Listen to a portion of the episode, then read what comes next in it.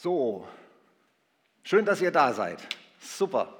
Schön euch zu sehen, auch wenn auch mit Maske, aber die meisten erkenne ich auch hinter der Maske und weiß, wer ihr seid. Super, dass ihr da seid.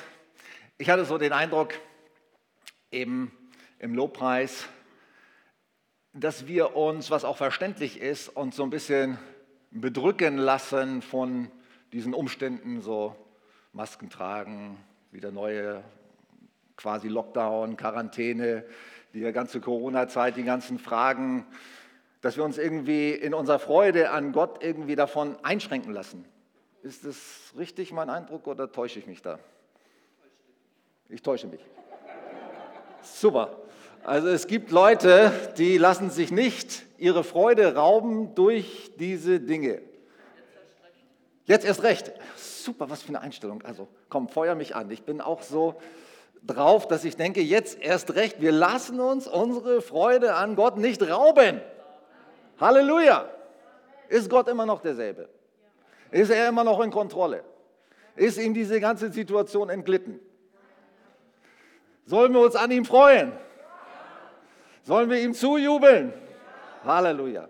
Ich möchte euch ein bisschen rausreißen, sage ich mal, aus diesem Gefühl, oh, es ist alles so schwer, es ist alles so schwierig, es ist alles so kompliziert, es ist alles so mühsam. Das ist es, es stimmt, vieles ist nicht einfach. Ich denke, wir sollen beten für die Leute, die besonders hart betroffen sind, die Gastronomen und die Künstler und so weiter, die wirklich mit Existenzsorgen zu tun haben in dieser Zeit. Lasst uns für sie beten, für sie einstehen, dass sie den Mut nicht verlieren. Es kommen wieder bessere Zeiten. Amen. Und äh, ich glaube, wir müssen in dieser Zeit als Christen Hoffnungsträger sein. Wir müssen Freudenboten, Hoffnungsträger sein. Leute, die anderen Mut machen, die nach vorne schauen und nach vorne gehen. Damit ihr ein bisschen in Schwung kommt, erzähle ich euch jetzt einen Witz. Der hat zwar nichts mit der Predigt zu tun, aber ich fand ihn cool, als ich ihn gehört habe. Josef von Arimathea kommt am Abend der Kreuzigung nach Hause und sagt seiner Frau, Frau, ich muss dir was gestehen. Äh, und sie, was ist los? Ich habe unser Familiengrab verschenkt. Was? Das Familiengrab verschenkt? Weißt du, was uns das gekostet hat? Wie teuer das war? Da sollten wir begraben werden, unsere ganzen Nachkommen. Und jetzt verschenkst du das einfach. An wen hast du das verschenkt? Ja, du weißt doch, dieser Nazarener, der gekreuzigt wurde, Josef, äh, Jesus von Nazareth. Und ich hatte so den Eindruck, ich soll es ihm geben. Ja, sag mal, den kennen wir doch kaum und wir wissen doch gar nicht, wer das war und wer das ist. Wie kommst du dazu? Und er sagt, Frau, beruhig dich, ist nur fürs Wochenende.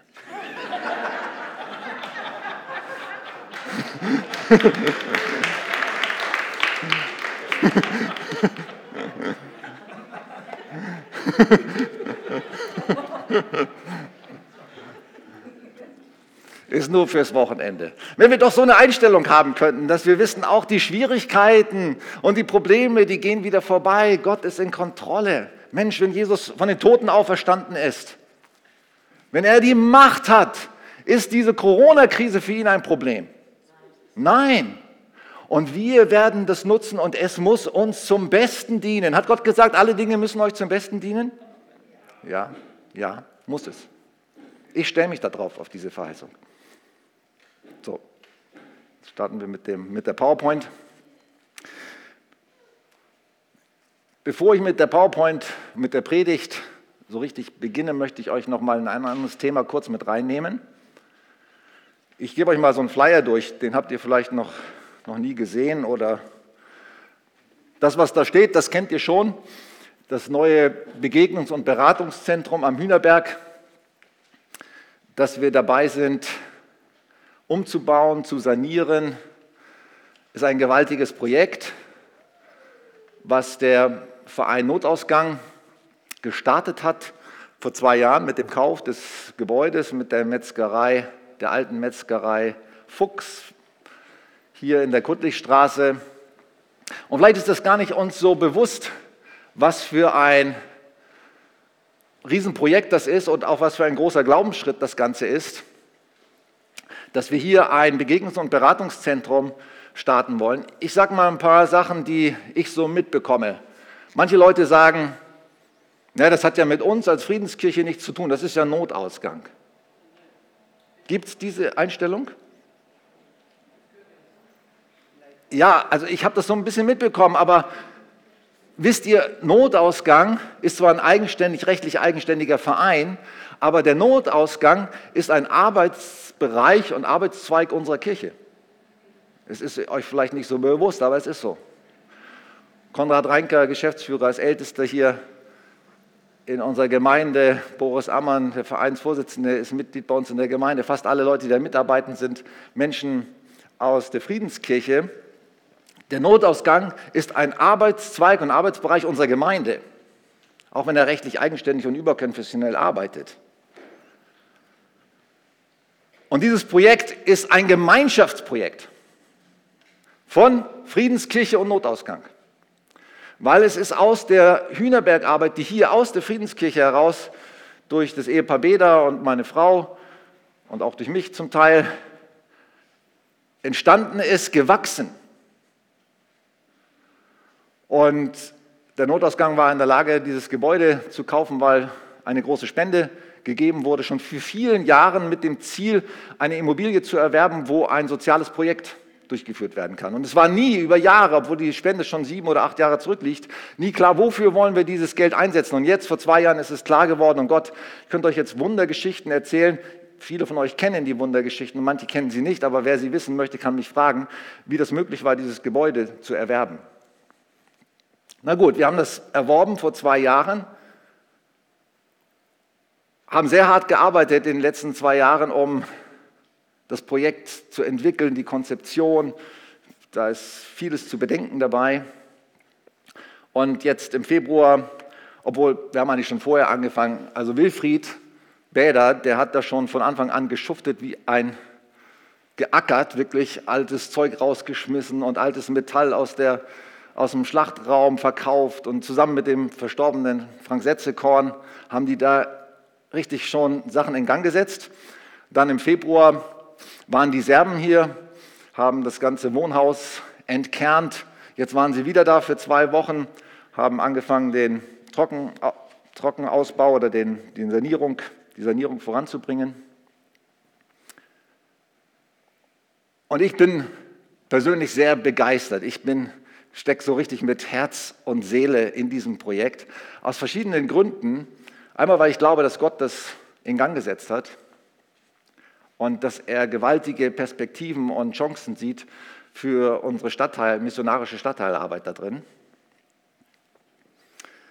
Weil ich auch sehe, dass äh, es so ein Hand in Hand ist. Wir zahlen ja im Moment Miete an Herrn Henrich, der uns die Kalfri-Räume vermietet, im Spitalmühlweg.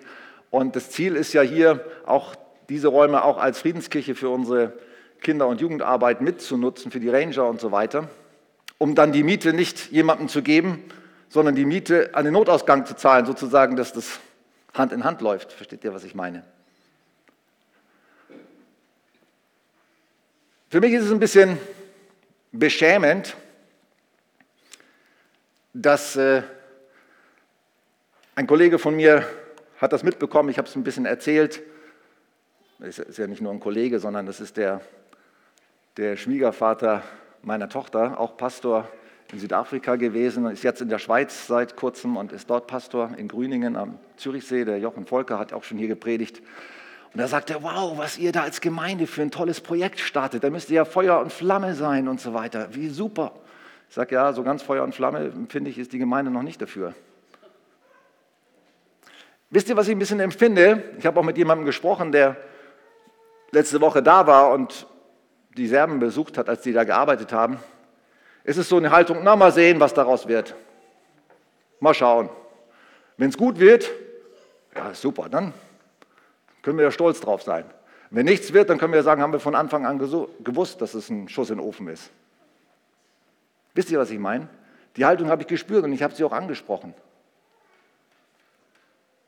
Das finde ich nicht gut.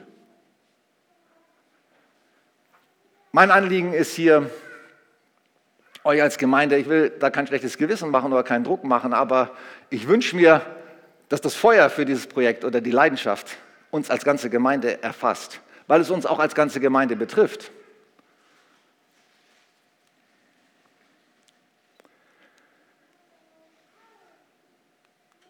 Da seht ihr nochmal die Metzgerei, da seht ihr die Pläne des Architekten, wie das mal aussehen soll, Front- und Seitenansicht.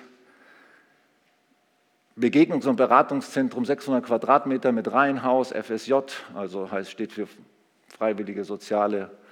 Jahr wollen wir jemanden auch bekommen. Kaffee, Büro, acht Gruppenräume. Da seht ihr mal die Pläne, wie das Ganze aussehen soll wenn es fertig ist, die verschiedenen Geschosse. Wahnsinnig tolle Möglichkeiten, die sich daraus ergeben. Und ich wünsche mir, dass wir uns im Glauben eins machen, im Gebet, aber auch in praktischer Hilfe und Arbeit. Wenn ich daran denke, ich freue mich, dass die Serben extra aus Serbien kommen, um uns hier zu dienen und da zu arbeiten. Das finde ich super.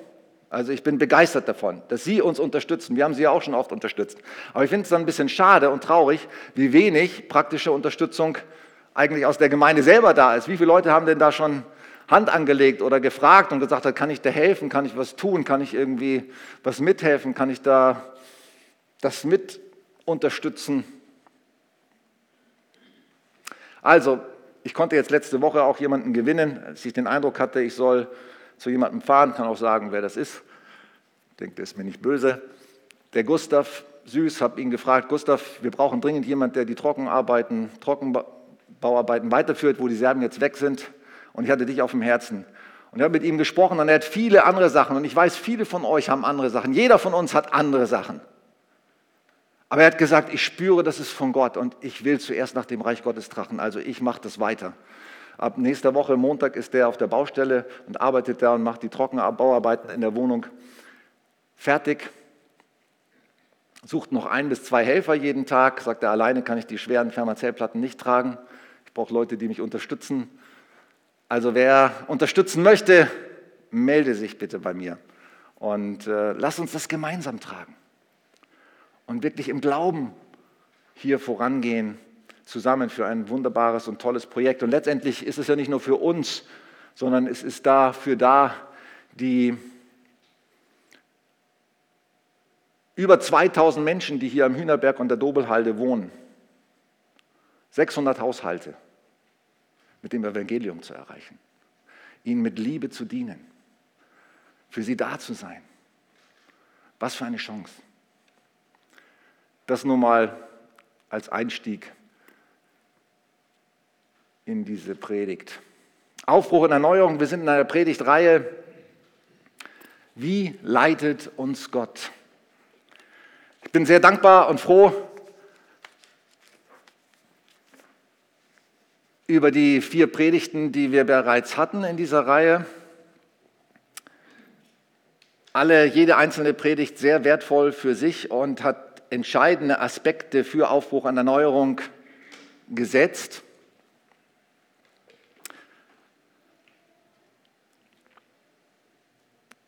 Ich habe irgendwie auf meinem Herzen, ich könnte diese Predigtreihe noch wochenlang weiterführen. Weil ich spüre so einen Geist des Aufbruchs und der Erneuerung. Nicht nur in mir, ich spüre ihn auch bei anderen Leuten. Ich spüre ihn ähm, auch bei anderen Bewegungen, bei Kollegen, bei Pastoren, mit denen ich austausche. Und ich wünsche mir so, so sehr, dass wir alle von einem Geist des Aufbruchs und Erneuerung erfasst werden und von dem Glauben innerlich aufzubrechen in das verheißene Land. Ich lese euch mal einen Text aus dem 4. Mose, Kapitel 9, Vers 15 bis 23. Wer eine Bibel dabei hat, kann sie in seiner Bibel auch mitlesen oder hier an der, an der Wand.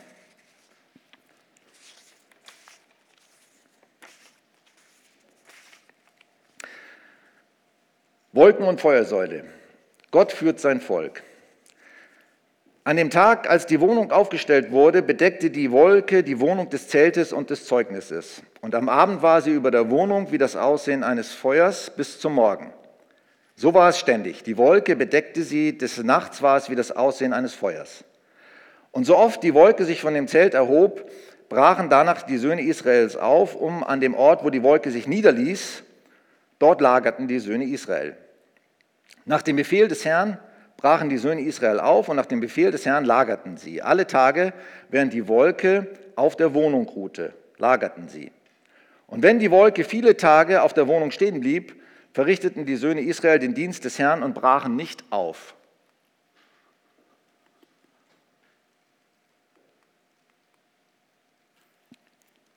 Weiter ab Vers 20.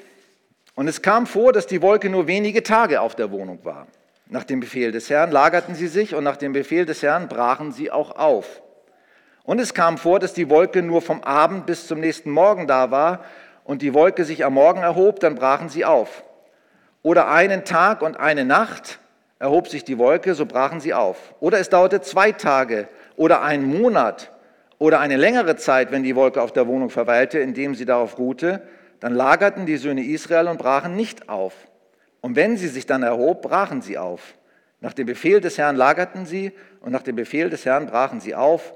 Sie verrichteten Dienst den Herrn nach dem Befehl des Herrn durch Mose. Äh, war ich das bewusst? Also für mich war das irgendwie neu, als ich das gelesen habe.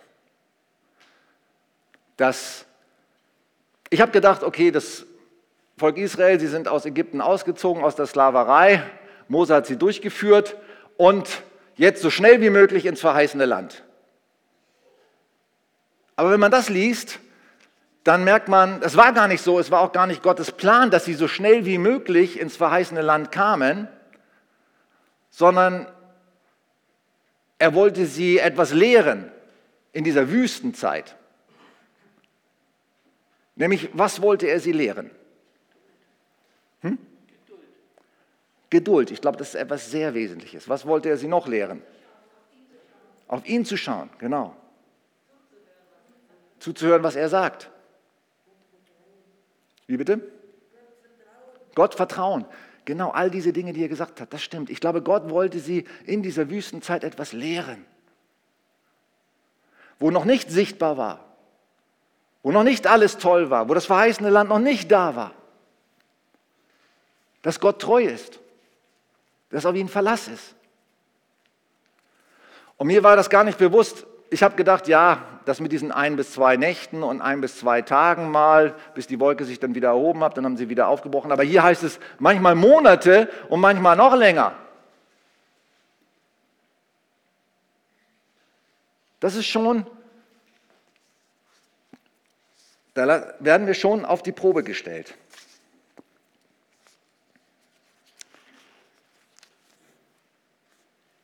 Einfach ganz nah, ich glaube, es geht darum, dass wir ganz nah an Gott sind. Dass wir wissen, was ist jetzt dran? Was will er jetzt tun? Was hat er jetzt gerade vor? Du musst uns das zeigen. Du musst uns führen. Hätten die Israeliten das selber aus eigener Kraft geschafft, in das verheißene Land einzuziehen?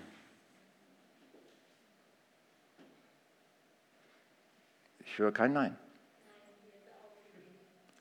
Das hätten die nicht. Die wären noch nicht mal ausgezogen, hätten sie aus Ägypten ausziehen können, wenn Gott ihnen nicht geholfen hätte. Die hätten das nie ohne Gott geschafft. Wie bitte? Schon am Roten Meer wäre Schluss gewesen, ja spätestens. Ohne Gott hätten sie das nie geschafft. Jesus sagt eine Sache, die möchte ich, dass die tief in dein Herz fällt ohne mich könnt ihr nichts tun. Nichts. Natürlich, ihr sagt ja, natürlich können wir viele Dinge tun. Das stimmt auch.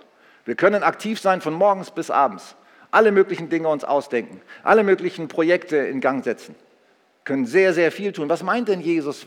Ohne mich könnt ihr nichts tun.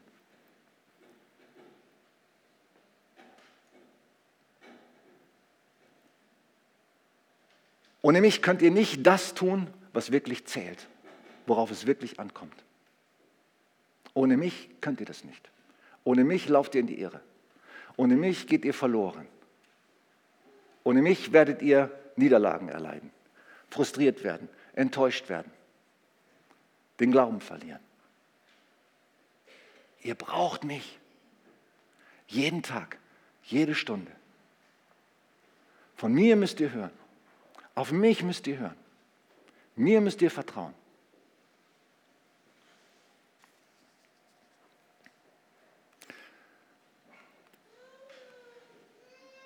Oh, jetzt ist es hier durcheinander.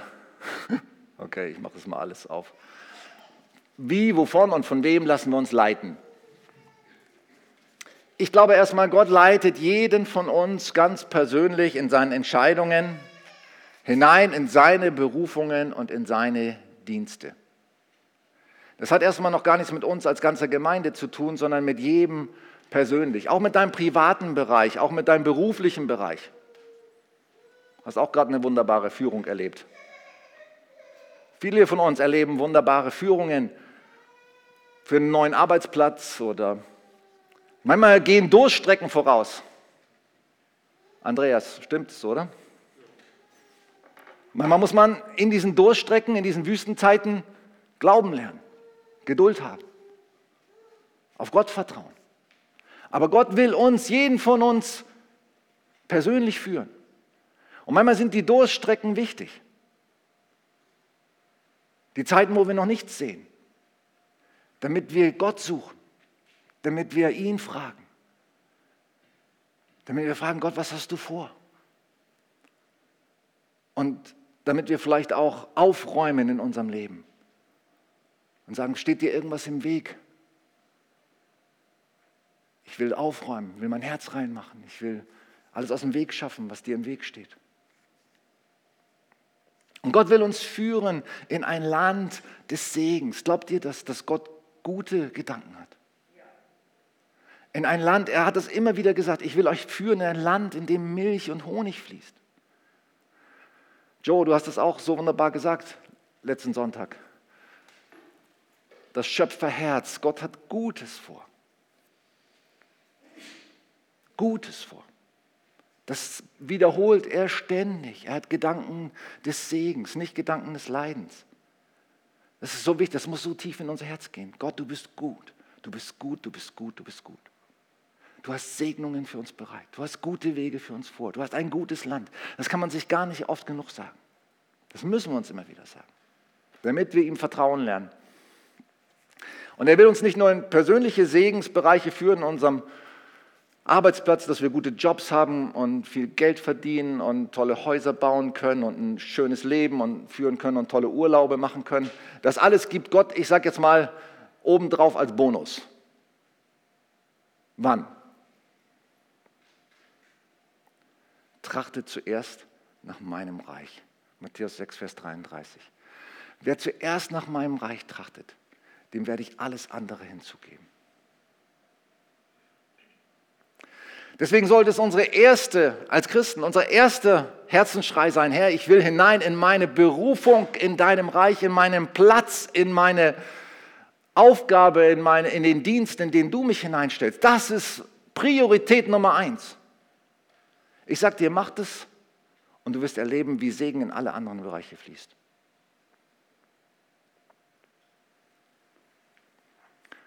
Gott leitet uns aber auch gemeinsam als seine Gemeinde braucht die Zettel gar nicht, kann ja da drauf schauen. Gott leitet uns gemeinsam als seine Gemeinde. Er will uns nicht nur einzeln leiten, sondern er leitet sein Volk. Er hat sein Volk, wisst ihr, die ganze Geschichte des Volkes Israels, auch diese Geschichte durch die Wüste, ist ja ein Vorbild für uns. Nicht nur für uns ganz persönlich, individuell, für uns selber, sondern auch für uns als Gemeinde. Gott leitet uns als sein Volk. Und er leitet uns als seine Gemeinde.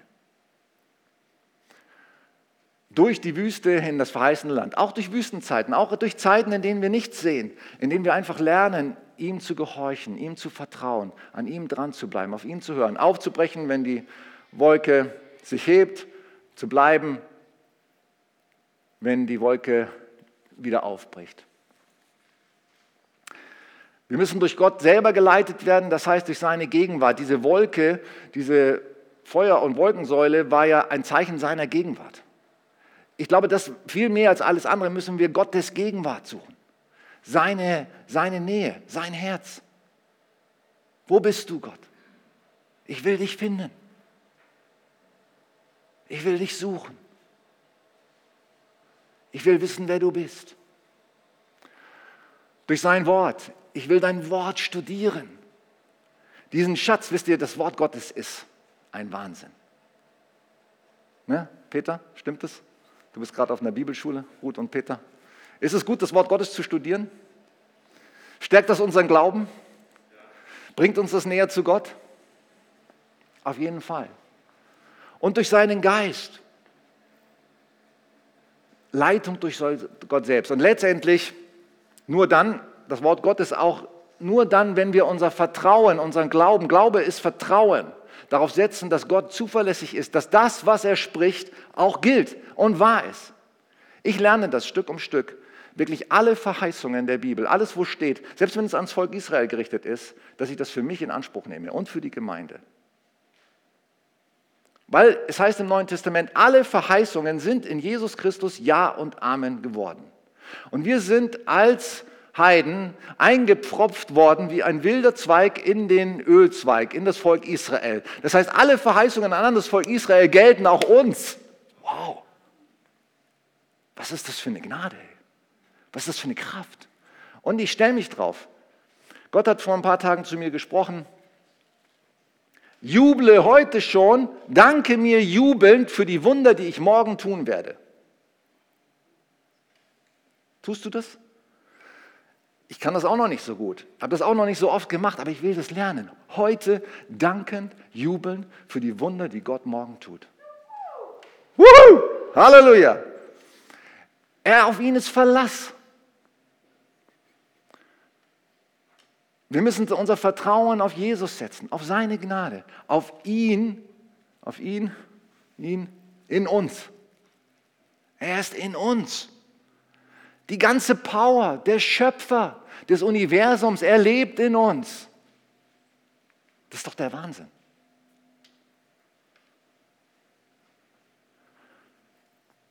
Gott leitet uns selber. Aber Gott leitet auch durch berufene Leiter, zum Beispiel durch Mose. Und dafür gibt es Qualifikationen. Ich habe mal aufgeschrieben, die wichtigsten Qualifikationen für einen Leiter nach meiner Einschätzung ist Demut, weil von Mose heißt es, er war der demütigste aller Menschen. Er war der demütigste aller Menschen. Die wichtigste Voraussetzung für mich, für einen, für einen Leiter, ist, dass er demütig ist. Und was heißt demütig? Demütig heißt nicht, sich klein zu fühlen oder zu denken, ich kann nichts und so weiter. Das hat nichts mit Demut zu tun. Demut hat etwas für mich damit zu tun, dass ich diene. Für mich sind von Gott berufene Leiter dienende Leiter, nicht herrschende, dienende Leiter. Und das Vorbild hat Jesus uns auch gesetzt. Er hat gesagt, ich diene euch, ich wasche euch die Füße. Das heißt, wenn du jemanden leiten willst, dann musst du ihm dienen, die Füße waschen, für ihn da sein, Zeit investieren, Gebet investieren, Geld investieren, Investieren, ohne dass du weißt, ob etwas zurückkommt oder nicht. Das ist Dienen. Lieben. Weitere Qualifikation ist wirklich abhängig von Gott zu sein. Mose war so abhängig von Gott. Denkt ihr, er hat gewusst, was alles auf ihn zukommt und alles schon in der Tasche gehabt, den ganzen Plan fix und fertig, als er ausgezogen ist oder als er losgegangen ist nach seiner Berufung in Midian, wo Gott ihm begegnet ist, im brennenden Dornbusch? Hat er schon alles sicher in der Tasche? Nein, überhaupt nicht. Schritt für Schritt war für ihn ein Wagnis. Schritt für Schritt war ein Zittern. Schritt für Schritt, jeden Schritt, den er gehen musste, musste er sich neu abhängig machen von Gott. Stimmt es? Der hatte nichts in der Tasche. Das Einzige, was er in der Tasche hatte, war sein Stock. Und der war aus Holz. Damit meine ich sein Gott seinen Gott. Und auf den musste er sich verlassen. Dass der real ist, dass der wirklich da ist, dass er ihn nicht im Stich lässt.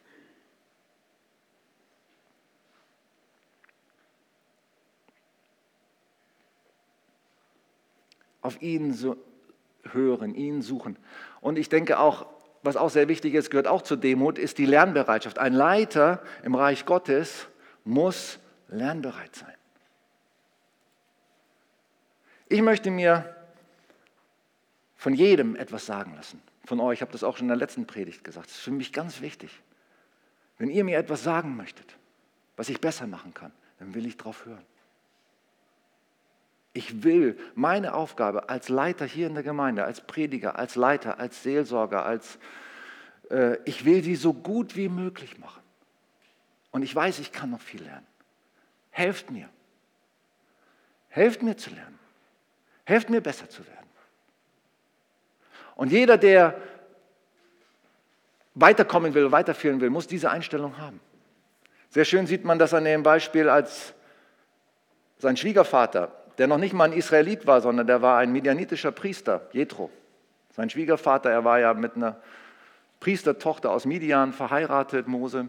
Da hat man ihm auch später zum Vorwurf gemacht, du kannst gar nicht unser Leiter sein, weil du hast ja eine heidnische Frau und so weiter. Naja, was den Leuten immer wieder einfällt, wenn sie nicht folgen wollen. Auf jeden Fall hat sein Schwiegervater, der noch nicht mal zum Volk Israel gehört, hat ihm was geraten. Hat gesagt, Mose, du musst deine Sache anders machen. So wie du das jetzt machst, machst du dich kaputt. Und Mose hat gehört. Er hat nicht gesagt, hey, hast du mir was zu sagen? Du bist doch ein Priester von einem anderen Gott, aus einem anderen Volk. Bleib mal, wo du bist. Ich weiß schon, was ich mache. Ich bin der von Gott berufene Leiter. Hat er das gesagt? Nein, er war demütig. Er hat gehört auf ihn. Wir können auch Dinge von der Welt lernen. Von Menschen, die vielleicht auf uns als Gemeinde schauen, was macht ihr da eigentlich für einen Mist? Das könnt ihr doch viel besser machen. Ich will lernen, hören, demütig sein. Was hindert uns, Gottes Leitung zu folgen? Jetzt muss ich euch bekennen, dass ich jetzt, was ich jetzt predige werde, geklaut habe aus einer anderen Predigt.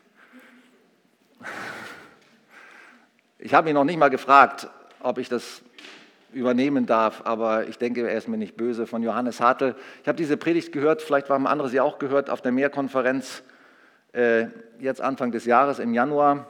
Folge der Wolke hieß die Predigt.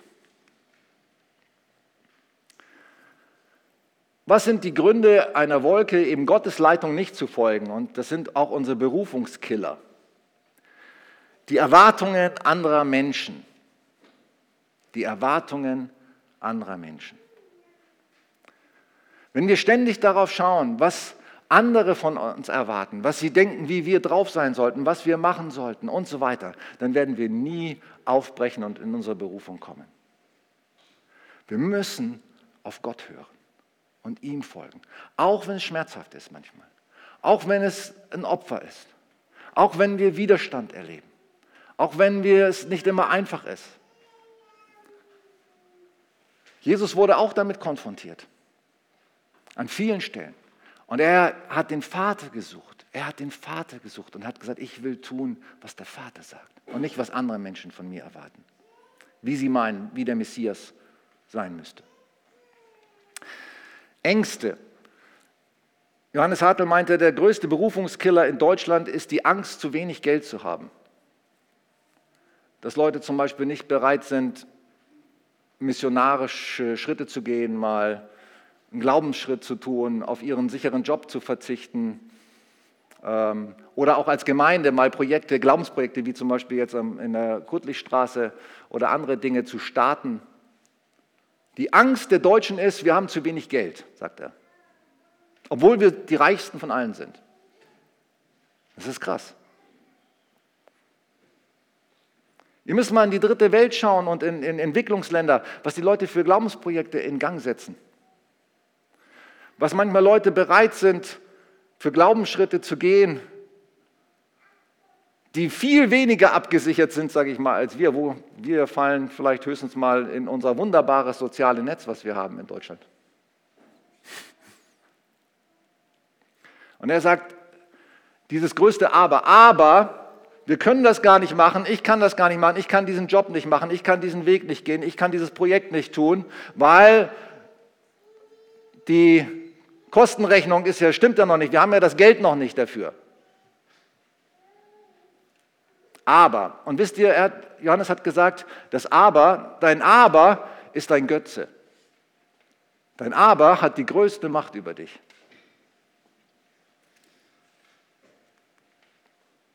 Das nächste ist die Bequemlichkeit. Es ist krass, aber man sieht es bei dem Volk Israel. Sie haben die das Bequemlichkeit der Sklaverei oft vorgezogen der Unsicherheit der Freiheit. die Bequemlichkeit der Sklaverei, der Unsicherheit, der Freiheit vorgezogen. Sie haben gesagt, lass uns, als es schwierig wurde in der Wüste, als sie nicht sofort Wasser hatten und Brot, als nicht sofort die Versorgung da war und alles gesichert war, lass uns zurückgehen nach Ägypten. Da hatten wir Fleischtöpfe. Das war immer ihr Argument, wenn es schwierig wurde. Da waren wir versorgt. Da waren wir sicher. Und eigentlich ist es eine Bequemlichkeit. Sklave zu sein kann bequemer sein, auch Sklave von falschen Angewohnheiten und von Süchten und von Dingen, in denen wir feststecken, kann, an, kann angenehmer sein für eine Zeit, als aufzubrechen in die Freiheit. Zum Beispiel frei zu werden von Süchten kostet schon Kraft. Ist ein Weg, ist eine Entschlossenheit.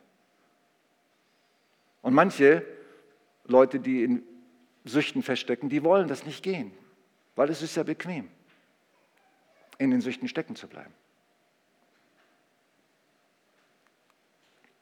Enttäuschungen können auch ein Grund sein, die uns hindern. Ja, ich habe ja schon mal gebetet. Ich bin ja schon mal einen Weg gegangen und das ist gescheitert. Wisst ihr, ich habe, ich sage euch ganz ehrlich, wie es mir geht mit dem Projekt in der Kuttlichstraße. Ich habe manchmal große Ängste manchmal Zweifel. Und man denkt, was wird daraus alles? Wird das alles funktionieren? Und wisst ihr, was bei mir hochkommt? Eine Enttäuschung, die ich erlebt habe vor über zehn Jahren, als wir hier schon mal so ein Projekt starten wollten mit der Arche. Ich weiß nicht, ob ihr euch daran erinnert. Ich habe mich reingekniet über Jahre. Wir haben jede Woche Gebetstreffen gehabt. Wir waren schon kurz davor, Kai-Uwe Lindloff, Geschäftsführer von der Arche, war schon hier in Memmingen beim Notar. Wir hatten schon das Gebäude in der Hand. Wir hatten den Sponsor, die Versicherungskammer Bayer, die alles bezahlt hätte. Beim Notar, kurz vor Vertragsabschluss, ist Kai-Uwe abgesprungen, hat gesagt, das Ganze ist mir zu unsicher, das machen wir nicht. Und das ganze Projekt ist gestorben 2010.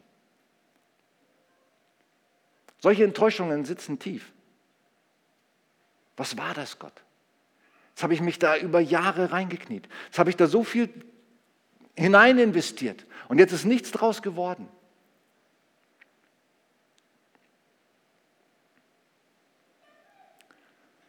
Und das sitzt mir manchmal im Nacken.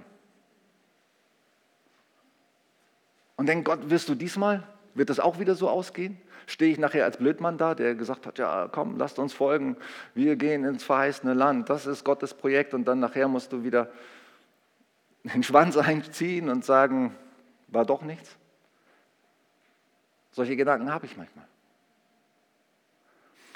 Aber ich, ich möchte lernen, mich nicht von Enttäuschungen der Vergangenheit blockieren zu lassen für Glaubensschritte der Zukunft. Und wenn du Enttäuschungen erlebt hast in der Vergangenheit, dann regel das mit Gott, gib das an ihm ab, klag ihm dein Leid, schütte dein Herz aus und dann steh wieder auf und sag Gott, ich gehe trotzdem wieder vorwärts. Ich gebe nicht auf. Ich weiß nicht, wie viele Predigten ich hier schon gehalten habe, vor allem kamen gottesdienste über das Thema Gib nicht auf. Zig, zigfach weil ich mir das selber auch immer wieder sagen muss. Aber ich glaube, jeder von uns braucht das an Punkten, in denen er steht. Dass er sagt, gib nicht auf, auch wenn du es schon oft versucht hast. Wenn du schon oft an dem Punkt gestanden bist, du wolltest eine bestimmte Sache durchziehen. Du wolltest rauskommen aus schlechten Angewohnheiten. Du wolltest endlich mal was verändern in deinem Leben und es hat nicht geklappt. Gib nicht auf. Versuch's wieder neu. Geh es wieder neu an.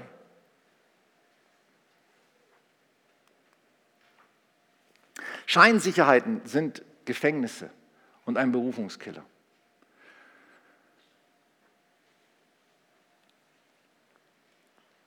hier ist nicht sicher. Ich glaube auch die ganze Corona-Krise also für mich, ich muss das ehrlich sagen, hat das Ganze was sehr Positives. Weil wir merken, das, was wir aufgebaut haben, ist alles nur Scheinsicherheit. Gott kann das umpusten, alles, was wir haben. In einem Moment. Die ganze Wirtschaft kannst du zusammenbrechen, in einem Moment. Ich sage mal, wir haben ja zum Glück durch die Corona-Krise wenig, durch die Corona-Pandemie wenig Todesfälle. Aber stell dir vor, es wäre jetzt ein, wirklich so ein Killer-Virus, von dem ihr auch schon manchmal so Filme gesehen habt, so Ebola oder sowas in der Richtung. Und hier würden die Menschen umfallen, wie die fliegen.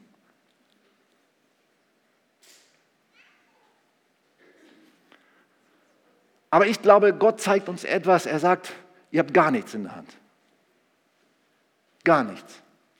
Das sind alles Scheinsicherheiten. Das Einzige, was ihr habt, bin ich. Die einzige Sicherheit, die ihr wirklich habt, bin ich. Wollt ihr euer ganzes Vertrauen 100% auf mich setzen? Ich will.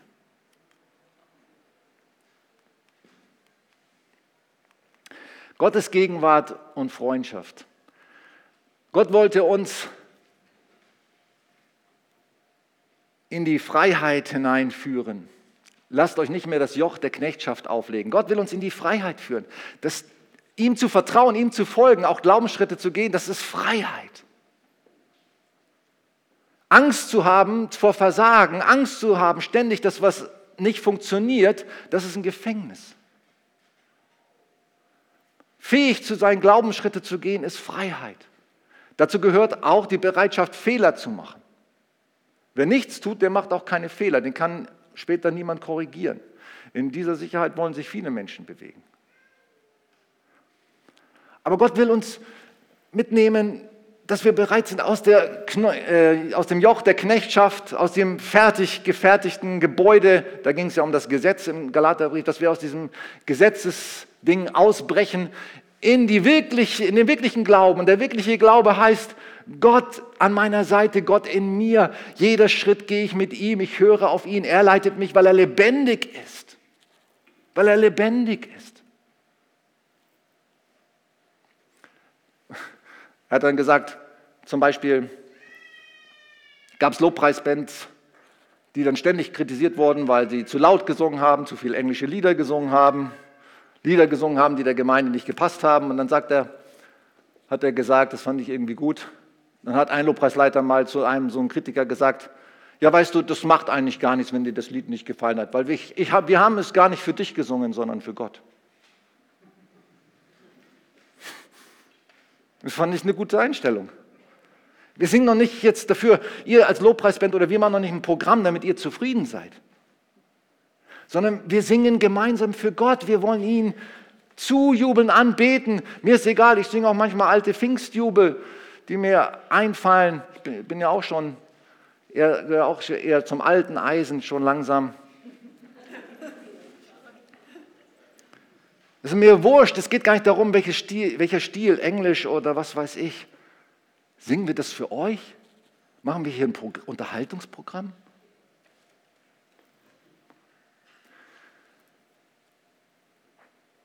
Was uns letztendlich attraktiv macht, ist nicht, dass wir ein toll, das tollste Programm von allen hier als Kirche auf die Beine stellen.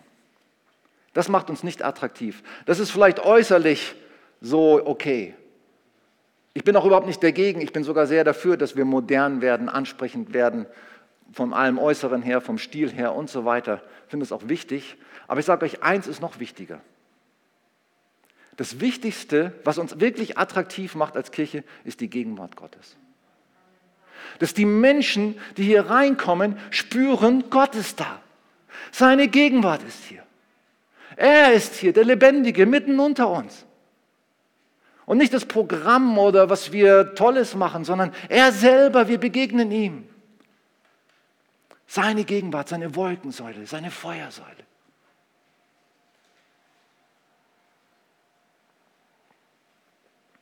Haben wir eine Antenne für diese Gegenwart Gottes? Suchen wir diesen prophetischen Geist? Ich bete fast jedes Mal, wenn ich hier vorne stehe zum Predigen, bete ich dafür, Herr, ich bitte, gieß deinen prophetischen Geist aus. Und ich bin Anja dir so dankbar. Wo ist Anja? Dass du auch nach vorne gegangen bist heute. Ich freue mich immer so, wenn die Propheten unter uns aufstehen. Ich glaube, der prophetische Geist ist so wichtig, dass wir spüren, Gott ist lebendig, er redet direkt. Er ist hier, er kennt dich, er sieht, dass du eine schlaflose Nacht hat, hattest. Oder er sieht jedes Problem, das du hast. Er ist nicht nur irgendwo und interessiert sich nur für die großen Dinge. Er interessiert sich für uns, für jeden von uns, ganz persönlich. Und er will uns das zeigen, er will uns das sagen. Ich bete jedes Mal, Herr, gieß deinen prophetischen Geist aus. Wirke auch durch meine Predigten auf prophetische Art und Weise. Lass das Worte sein, nicht meine Worte, nicht irgendwie kluge Worte wie Paulus. Ich verstehe das immer besser, was Paulus sagt, dass er sagt, ich will. Und der, der hätte wirklich das gekonnt. Ich kann das ja noch nicht mal wie er. Aber er sagt, lass mich nicht mit überredenden Worten der Weisheit kommen, sondern in der Weisung des Geistes und der Kraft. Und ich verstehe das immer besser, was, warum er das meinte. Der hätte schlaue Vorträge halten können. Der war ein kluger Kopf, ein gelehrter Theologe. Aber gesagt, das ist alles Dreck. Es ist alles Dreck. Einzige, was zählt, ist Jesus und seine Gegenwart. Sein Geist seine Kraft. Das ist das, was zählt. Und das macht uns auch die Wolken- und Feuersäule deutlich. Das, was wirklich zählt, ist Gottes Gegenwart, seine Führung, seine Kraft, seine Nähe. Suchen wir das?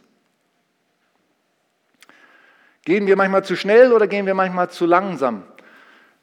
To follow him in his steps and his stops. Das ist die Kunst, auch für uns als Leiter. Gehen wir zu schnell. Viele von euch werden sagen, zum Beispiel mit der Berufung jetzt von Jonathan Schirmer, wo wir auch noch nicht wissen, wird er, wird es jetzt stattfinden oder nicht, das hängt ja auch von ihm ab, er ist ja auch noch nicht sicher, er betet auch, wir beten. Viele von euch werden sagen, das ging viel zu schnell. Mag sein, aus menschlicher Sicht. Aber wenn es Gottes Zeitpunkt ist, dann sollen wir gehen. Wenn es seine Wolke ist, die da geht, dann wollen wir mitgehen. Wenn es zu schnell ist, dann soll er einen Stopp setzen. Dann sage ich, setz einen Stopp. Dann sag, lass Jonathan sagen, ich habe keinen Frieden oder die Abstimmung negativ ausgehen. Aber ich will ihm folgen in his steps and his stops.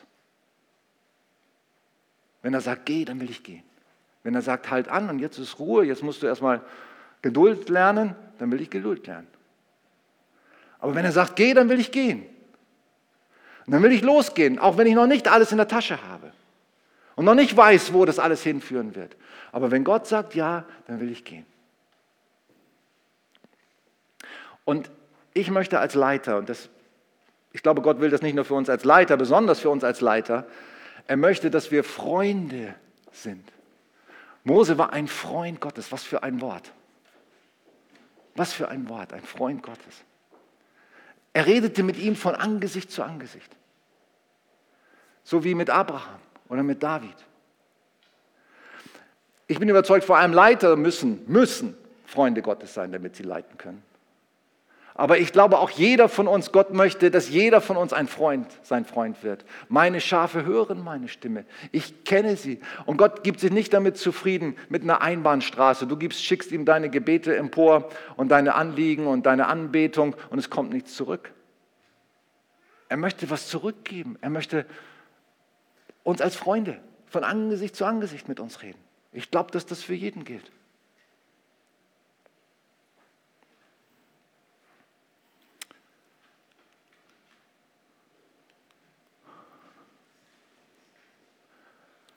Ich bleibe da jetzt mal stehen. Ich hätte zwar noch ein, andere, ein paar andere Punkte, aber ich bin überzeugt, Gott ist erfahrbar unter uns. Der Heilige Geist, der, der Ketten sprengt, der Berufungen freisetzt.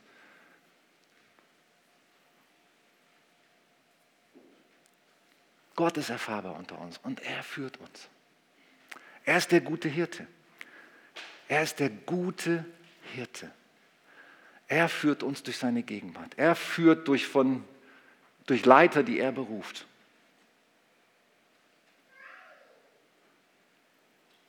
Und ich möchte jemand sein, der folgt. Und ich wünsche mir, dass jeder von uns jemand ist, der folgt. Der mitgeht. Was für eine Power. Ich bin überzeugt, wir haben eine gewaltige Power als Gemeinde. Eine gewaltige Kraft. Wir werden das verheißene Land einnehmen. Wir werden den Feind in die Knie zwingen. Halleluja. Lass uns aufstehen zusammen am Ende.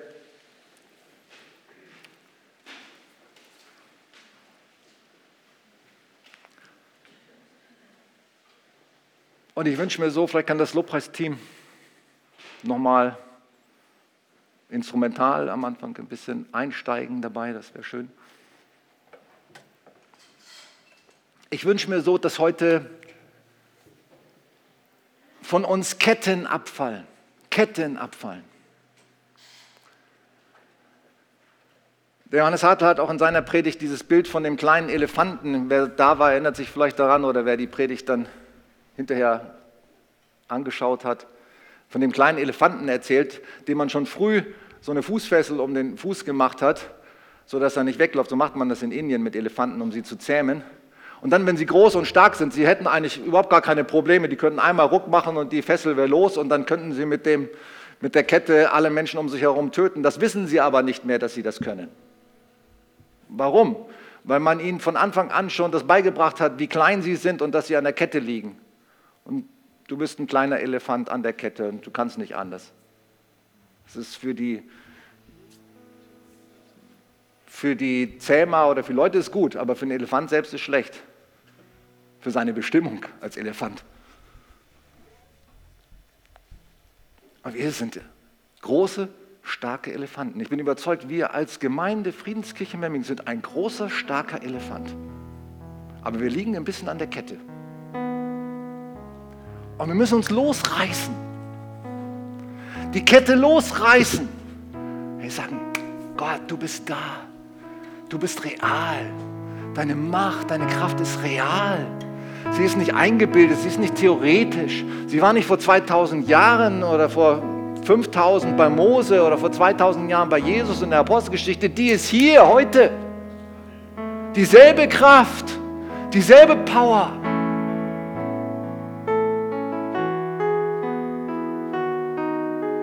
Und ich möchte, dass wir die Ketten losreißen, die uns hindern. Deine eigenen persönlichen Ketten, die dich immer noch gefangen nehmen. Deine Süchte, deine Bequemlichkeit und meine. Ich schließe mich mit ein. Unseren Unglauben, den schicken wir in die Wüste. Und wir reißen uns los und sagen, Gott, wir gehen mit dir. Mit deiner Feuersäule, mit deiner Wolkensäule. Wenn du sagst, geh, dann gehen wir. Wenn du sagst, stopp, dann stoppen wir aber wir gehen mit dir. Wir rechnen mit dir. Wir vertrauen auf dich. Du bist da, du bist real, du bist der Schöpfer von Himmel und Erde, der Schöpfer des Universums. Der, der den Tod besiegt hat. Halleluja. Pandemie, Corona-Pandemie, wir schicken dich in die Wüste mit deiner Einschüchterung. Wir lassen uns davon nicht einschüchtern. Wir gehen vorwärts im Glauben.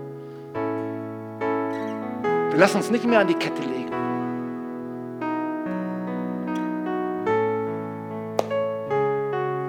Halleluja. Danke dir für deine Gegenwart hier. Dein Heiliger Geist, er setzt uns frei. Er führt uns in unsere Berufung. Jeden Einzelnen persönlich und uns gemeinsam als Gemeinde.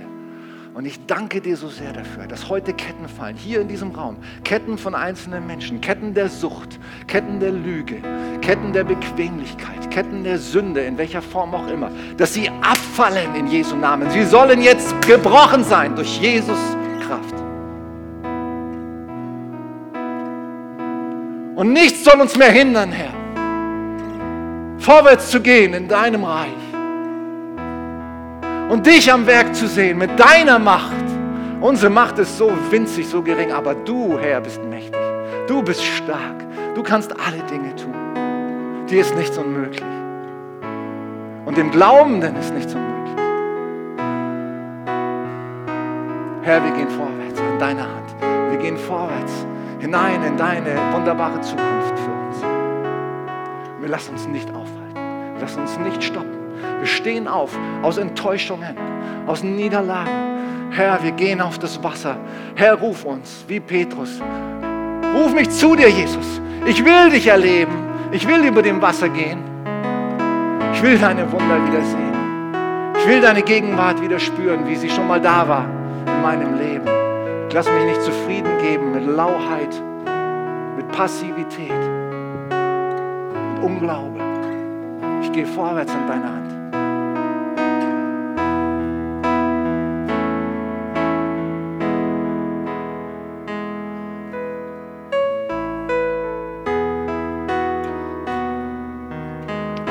Nochmal singen das Lied. Komm und lobe den Herrn. Lasst uns jubelnd und dankend Gott preisen für die Wunder, die er morgen tut. Amen.